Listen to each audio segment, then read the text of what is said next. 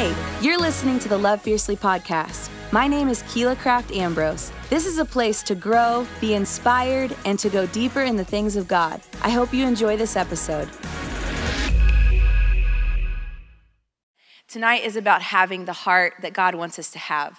And so I don't want you, as I'm talking, to think in your mind, well, I'm not doing that or I'm already doing that, so I'm good. But let's just have an open heart when we're talking about this because there's a lot we can learn. There's a lot, even as I was studying, that I just internalized and went, you know what, God, that's for me. So um, tonight I just want to ask you to have an open heart and don't let the enemy mess with you while I'm talking to you about this, okay?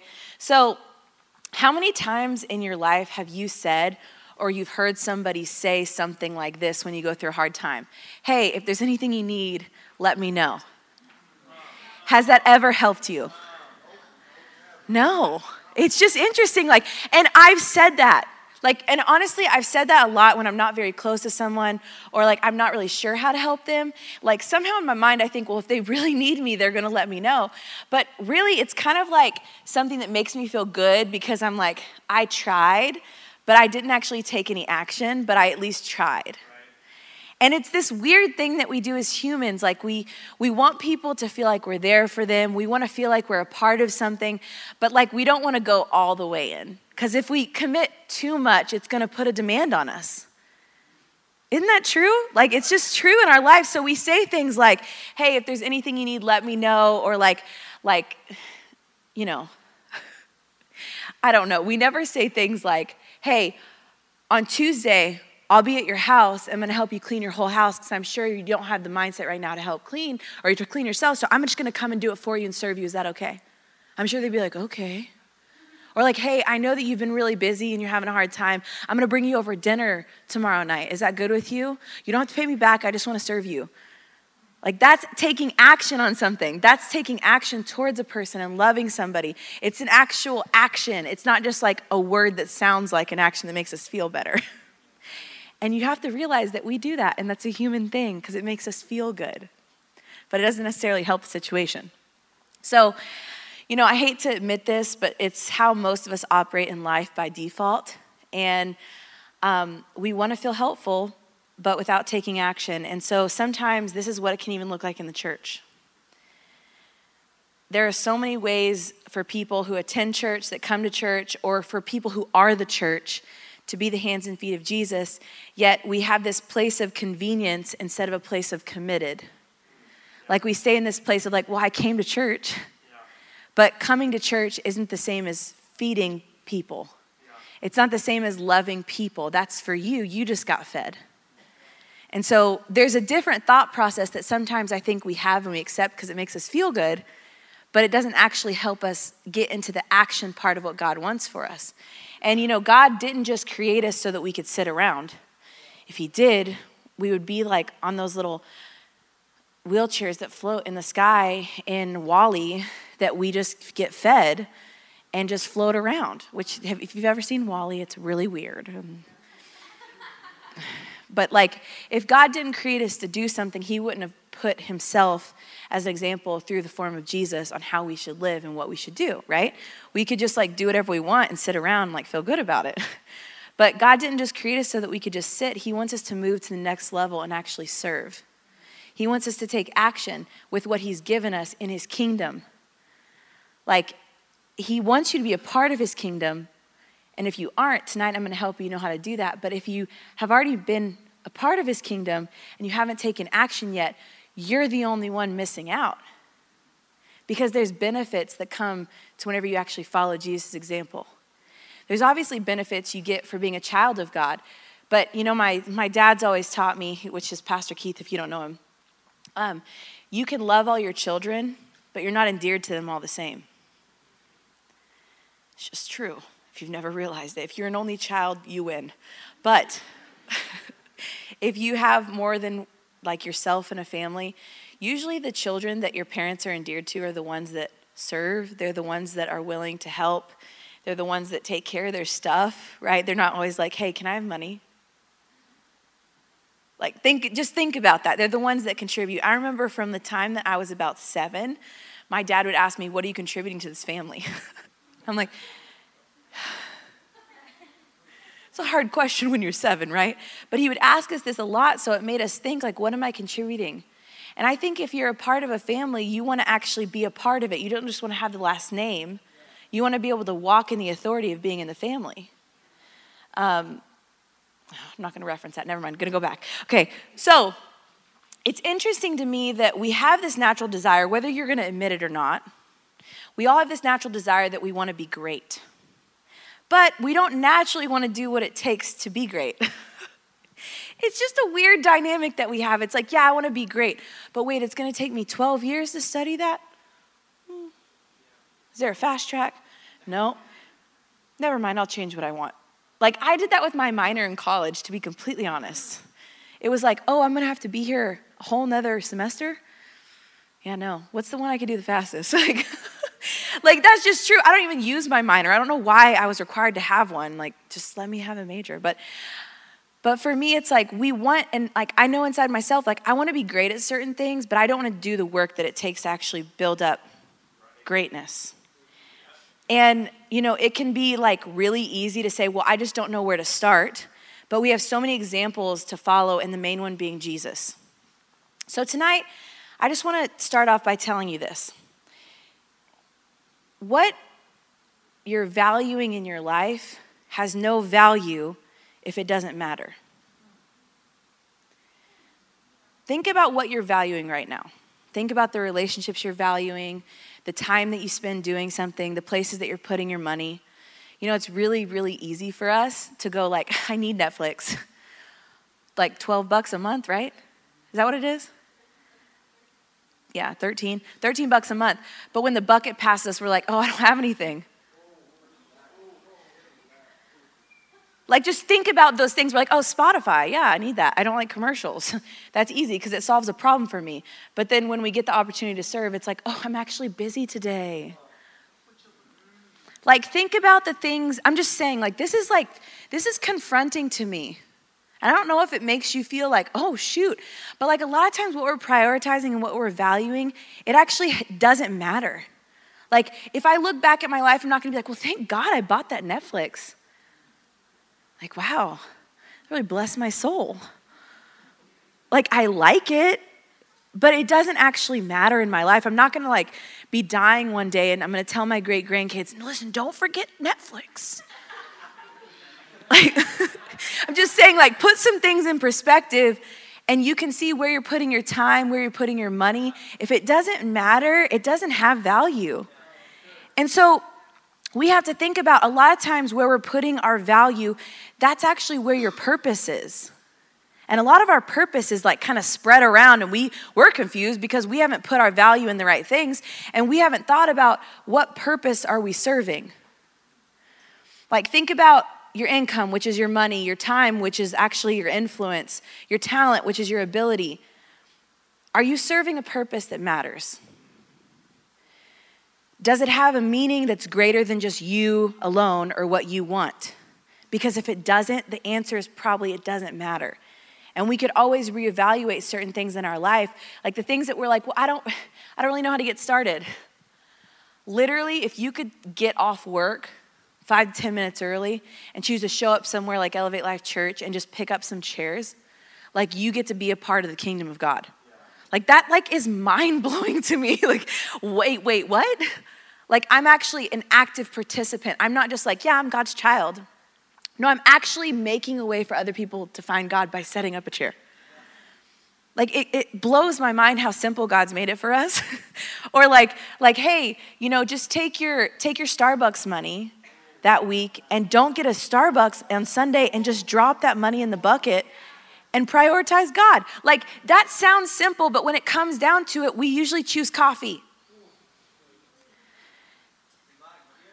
So I, I was looking at how Jesus talks about who the greatest people are and maybe some of you guys have heard this scripture, and I'll get into this and what this means in a little bit. But Matthew 23 11 through 12, Jesus says, The greatest among you will be the one who always serves others from the heart. Remember this if you have a lofty opinion of yourself and seek to be honored, you will be humbled. But if you have a modest opinion of yourself and choose to humble yourself, you will be honored. So, most people that have an issue serving, is because they're prioritizing what they want over what's most important. The greatest servant that we've ever known is Jesus. He didn't come to rule even though he could have. Like you realize he had the power to just take over the world. But he didn't come to rule, he came to serve. And he tells us the greatest among you is the servant. But yet somehow we think that being a servant is the lowest. But that's who he tells us to be on purpose. It's just kind of like, what? Like it goes against our natural human like thinking and our human nature. So let me tell you a little bit about Timothy. So Timothy was one of the people that came after the 12 disciples that ended up doing ministry, a lot of ministry with Paul, okay? But Timothy in his teens actually found himself in a home with a pagan father and a Jewish mother living in the town of Lystra, today known as South Central Turkey, which some of you guys may have grown up in a home where parents don't believe the same things or family doesn't believe the same things. Um, his mother and grandmother taught him scriptures, but he didn't know who Jesus was or that he was the promised Messiah until a man named Paul came to his town. Paul healed a man who was lame from birth, which just basically means he can't walk, and he preached the gospel. But then the people got so mad at him that they tried to stone him to death, and they dragged him out of the city and they thought he was dead. Well, Paul got back up and he went back into the city, and then he decided to leave the next day. Later, he actually returned to the city and he strengthened those who had chosen to believe by saying this in Acts 14 22. Though many tribulations, we must enter the kingdom of God. Timothy was one of the ones who had continued to believe in who Jesus was. In the years that followed, he grew in the Lord and he looked, he was actually looked to as a leader in ministry. He continued to grow, and years later, Paul came back through the town and he personally invited Timothy to join him in ministry because of his faithfulness in his area. And Timothy would have been probably about in his early 20s at this time. Paul was about 50 at the time. But for about the next 18 years until Paul was actually beheaded by Nero, Timothy served with Paul. And serving Jesus under Paul sounds like wonderful and exciting, like, wow, you walked with Jesus, now I get to walk with you. But you have to remember his encounters. This man comes to his town tells people about Jesus and heals someone, and they're like, let's stone him. That's, a, that's reasonable. And then Timothy is so affected by this that he c- continues to live his life believing and teaching other people about what he heard Paul teach, so much so that Paul was like, hey, I want you to come with me. Like, Paul traveled, that was his whole life traveling after Jesus went to heaven. And it's like, literally, he goes, hey, you, like, imagine being that person. You were a teenager, now someone comes back and they go, hey, you, I came back to encourage, but I want you to come with me.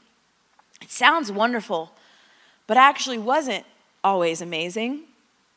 Paul actually continued to say to Timothy, through many tribulations, we must enter the kingdom of God.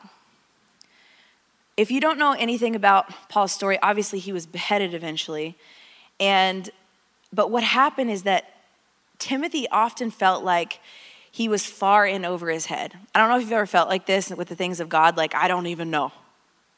You know? But like, it actually, like, the Jewish texts describe him as timid and shy. So he was more like of an introvert. He wasn't like this extroverted person that was like, hey guys! Like, so whenever he faced conflict, like, he was kind of like, okay, everybody chill, you know? And he's not even saying that to anybody because he's away from the people, but like he's more timid and shy. And so he wasn't inclined towards like conflict. But he often found himself in the midst of controversy. Actually, when Paul went to prison before he was killed, he asked Timothy, Hey, will you continue to go and encourage the churches and the people that I've encouraged? Like, they're not gonna understand. You're gonna have to confront them because they worship pagan gods sometimes and they mess up. So you're gonna have to like encourage them and confront them and help them. But like, I need you to continue what I did. That's not freaking easy. Like, you just saw, like, for your whole life, you've seen people get killed and martyred and, and stoned. and somehow, like, I'm supposed to go now confront people, and I, that's not even my personality. But he actually decided, even though he felt like quitting a lot of times, to be faithful to his call of service. And I love that story because he doesn't, he doesn't come from a perfect background. He came from parents that didn't believe the same thing. He was in a city that hated the person he decided to dedicate his life to helping and following. And he never actually got to walk with Jesus. but yet he's dedicated his life. Like he's not getting paid. like it's not like, oh, he's making like a really good salary, so that makes sense. No, like he's putting his life on the line and doing things that are uncomfortable just because he, know that his, he knows that his call is to serve. And so, you know, going to this next story in the Bible, which Pastor Keith hit on, Jesus was actually washing the disciples' feet in the last hours of his life. And a lot of these scriptures that I'm going to read are told in the same time frame but by different people. So they're different perspectives but around the same time frame. Does that make sense to everybody? So like i'm going to pull out some different scriptures but just remember this is all in the same time frame. So this first scripture it talks about how jesus was washing the disciples feet but what's interesting to me is this doesn't seem like something that you would want to do with your final hours. Like their feet were their means of transportation. So think about what's on them. Think about what's in between them Think about the nails, or if they had them. I'm just saying, just think, you know, like, it's not every day that you go, let me go wash my tires with my hands. You know? But like, this was human mess. It wasn't just a rubber, you know, tire. A, some people's feet just scare me sometimes. I don't know. But but it doesn't seem like like if Jesus was like, I'm gonna spend the most of my time, like I'm gonna make the most of my time, my last final hours, let me wash your feet. But Jesus prioritized it, so it's obviously important. Okay, so I want to point out something in the beginning of this story. In John 13, 3 through 5, it says, Jesus knew that the Father had put everything under his power. He also knew that he had come from God and he was returning to God. So he got up from the meal. So they were sitting at, you know, that picture you see where all the disciples, like in the long table, and they're here's this bread, it's my body, here's this wine, it's my blood. You know that whole thing, right? So that's the Passover meal, and that was like right before he died. And he's like sitting there telling them all this stuff. So this says, So he got up from the meal and took off his outer clothes. He wrapped a towel around his waist, and after that, he poured water into a large bowl.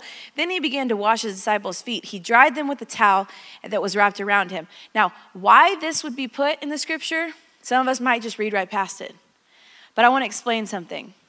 Back in the day, whenever you came into someone's home, it was customary that they honored you by washing your feet before you came into their home. Obviously, that didn't happen. So Jesus is sitting there at the table with stinky feeted men. And in his last hours of his life, he gets up from the table and prepares to wash their feet. Now, there's two things that happen. The first thing is that he got up from the meal. Why is this important? Because you cannot serve and eat at the same time. You have to stop eating to actually take action. So Jesus got up from the meal. A lot of us are sitting in church being fed. We never get up from the table.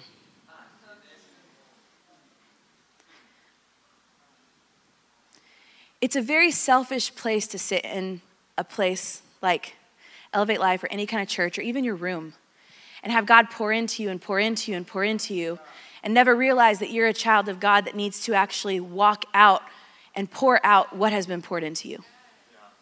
So you can't just sit there and eat and eat and eat and eat and ever expect yourself to feel useful in the kingdom when you don't use the energy that you've just been fed, the sustenance, the nutrients that you've just been fed. The whole purpose of you being fed is that you go feed others.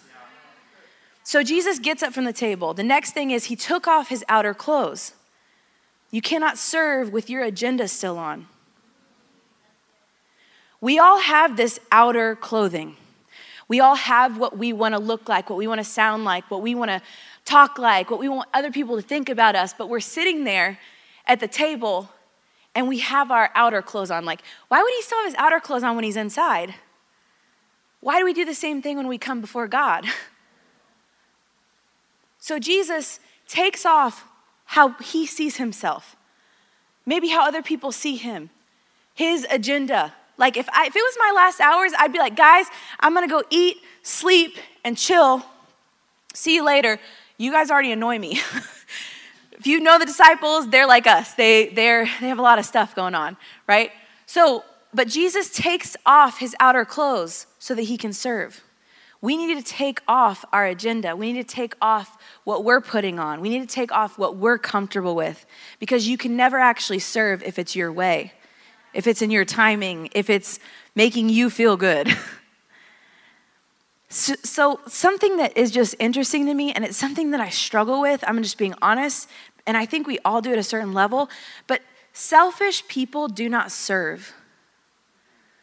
Like, I I don't know if y'all ever struggle with being selfish, but like I want things my way in my time and I want to be right.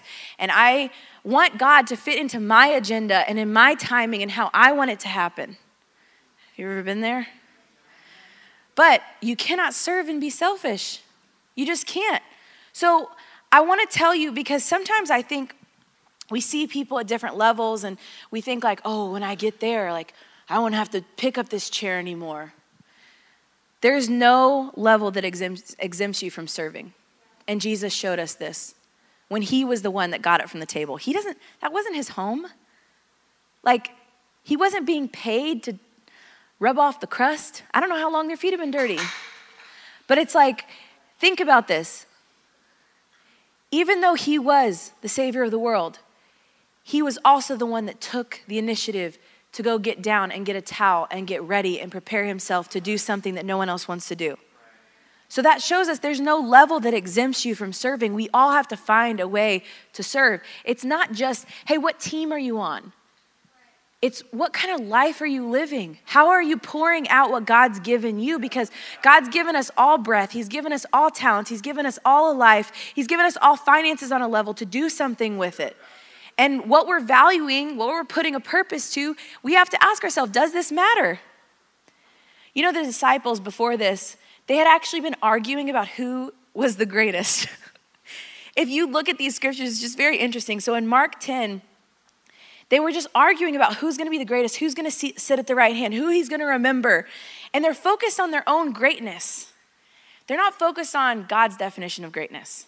So they're sitting there arguing just like we do Oh, how many followers do they have? Oh, yeah, they didn't get that many likes. Those are fake followers. Like, oh, wait, that's their boyfriend? That's their girlfriend? Oh, like, how much money does that make? Oh, oh, why are you, why are they in that job? Oh, they make more money than me? What? I do way more than them. Like, we're always comparing, we're always contrasting other people. We're always saying, like, yeah, um, yeah, no, you can't marry that person. God told me they were mine, so back off. We're always like thinking that something that someone else is getting is for us, and we get frustrated at God, but He actually has more for us. But so, anyways, the disciples, they're sitting there. Jesus actually overheard them arguing. It's embarrassing. So they're arguing about who's going to be the greatest, and his response was literally whoever wants to be first needs to be a slave to all. And the answer that he gives them is not the answer that we're expecting. Like I'm not expecting whenever I'm like, "Hey God, how do I how do I be a great woman? How do I be a great person who's going to follow you?" I'm expecting like, yeah, you need to study, you need to be consistent, you need to be faithful, you need to be a person that like knows how to talk to people and like look kind of good while you're doing it. But he's like, "No, actually just do what everyone else doesn't want to do." Take things that are inconvenient and do those. Oh, that person's annoying, that's who you're called to. like, think about the people that Jesus was called to. You think they would have been like higher level, right? Like, you would have think they would have been operating at a higher level. But so Jesus is sitting there telling them, like, greatness is you choosing to be the servant. So we can look at this scripture and we think that this seems like the opposite of greatness. Like greatness in God's eyes isn't based on your power, it isn't based on your position, it's not based on prestige, your assets, or how big your house is, or how nice your car is. But greatness, according to Jesus, is simply this living a life with a desire to demonstrate love by serving others. God, it says in the Bible that God gives seed to the sower. These are people that do something with what He's given them. It doesn't say He gives seed to the person who, like, harvests or the person who wants or the person who needs. It says he gives seed to the sower. So when you put it back in, he goes, Oh, you used that all up here, you need more. Like, why would God ever give you more if you're not using what he's already given you? It's like simple principles that I miss all the time in the Bible. like, oh, seed to the sower. What does a sower do? They sow. If I'm not sowing, how can I ever expect my life to multiply because I'm putting nothing in the hands of God? Like, it's not my job to multiply it, it's God's job. My job is just to release it. So, your job is just to release your time, to release your talent, to release your treasure, and let God multiply that back to you. Yeah, hey, you know what? Maybe you had to take off work a little bit early to come serve. Maybe you had to talk to your boss and it was an uncomfortable situation. Or maybe you just decided to serve at work that day and like help people when it wasn't your job. Or you saw trash on the floor and you went, mm. Like, why is it always a temptation to not pick up trash? You ever thought about that? Like, I got out of my car. It was very convenient this last week. Got out of my car at the church and there was a water bottle. I was like, oh, and I went, I picked it up, and it was like, I almost walked away. This is my church, and we should all feel that way. This is my church. This is the house of God. I want to keep it nice. This is my house. I want to keep it nice. This is my car. I want to keep it nice. But God's the one that's given those things to us, right? But it's so easy to miss those moments. So in John 13, it continues and it says how Jesus, he goes, So if I'm your teacher, if I'm your Lord, and I've just washed your dirty feet, then you should follow the example that I've set for you and wash each other's dirty feet. Now do for each other what I have just done for you. Like it's a different thing to be like, oh, wow, Jesus is washing our feet. And then for him to go, yeah, now it's your turn. Do you realize that he's talking to us? Like I just showed you how to be great. Now you go do it. Now, Something that's really interesting to me is that Jesus didn't just tell the disciples what to do, he actually did it first. They were always following him into action. Most time they were like, Do you want me to tell these people to go away? No, bring him in. Like this, oh, this lady's trying to wash your feet with her hair, wasting her salary. Let's just like kick her out. And he's like, What? She's she gets it. You guys don't get it. oh, well, there's all these people that need healing, Jesus. You want me to tell them to go away? And then Jesus is like, someone just touched me, and power went out. And someone gets healed because they decide to go for it. We're those people that are like, oh, it's too much. It's just too much. Like my job and my life and work life balance. We're all about that. But work life balance doesn't matter if you don't have your foundation correct. You're actually out of balance in everything. So, serving, if you wondered, is actually the leadership style of Jesus. He did it first. So, no matter what others did, he was faithful to who he was to God because this was his purpose. His purpose was bigger than himself. He served a purpose that was bigger than what it felt like in the moment, than what it looked like in the moment. So, guess what? He didn't have to stay in the moment. He could always see beyond the moment and he teaches us how to do this. Like, do you ever get stuck in something? You're like, when is this just gonna be over? Like, I'm so tired of this. This is so frustrating. But it's because we're looking at the moment. We don't have a purpose bigger than our job, bigger than our relationship, bigger than our health issue. So when a doctor gives us a diagnosis, it's like a lid. And we can't see past it because we have no purpose bigger than that moment. Our doctor just told us this, and now that's our purpose. Instead of having something that's beyond that, God's bigger than a diagnosis. He's bigger than your relational issues. He's bigger than your job. He's bigger than what you need, and He's the provider. So He knows what you need before you ask for it. So here's something also that really challenges me Jesus didn't just like line up the disciples and only wash the faithful, He washed Judas's feet too. He washed Peter's feet too even though they had already betrayed him in their hearts. And even though he already knew what was going to happen, he washed their feet too and he didn't he didn't like go I'm going to wash these extra good so you know. Like he chose to be the type of person that didn't just do things with those that made him feel loved back. And that's the temptation that we have. Like, yeah, I'll serve you because I like you. Yeah, I'll serve you because I'll do this. And this is like real for me. Like, yeah, it's easy to serve people when you feel loved. It's easy to serve people when you feel wanted, but what about when you're serving and doing your best and people don't see it? What about when you show up and you're faithful and no one says thank you? The cool thing is about serving is that you're not doing it for other people. You do it for God. So Mark 10:45 says the son of man came not to be served but to serve and to give his life as a ransom So, I want to just tell you this as I'm ending. Our service reveals our love for God. Do you love God more than what you want?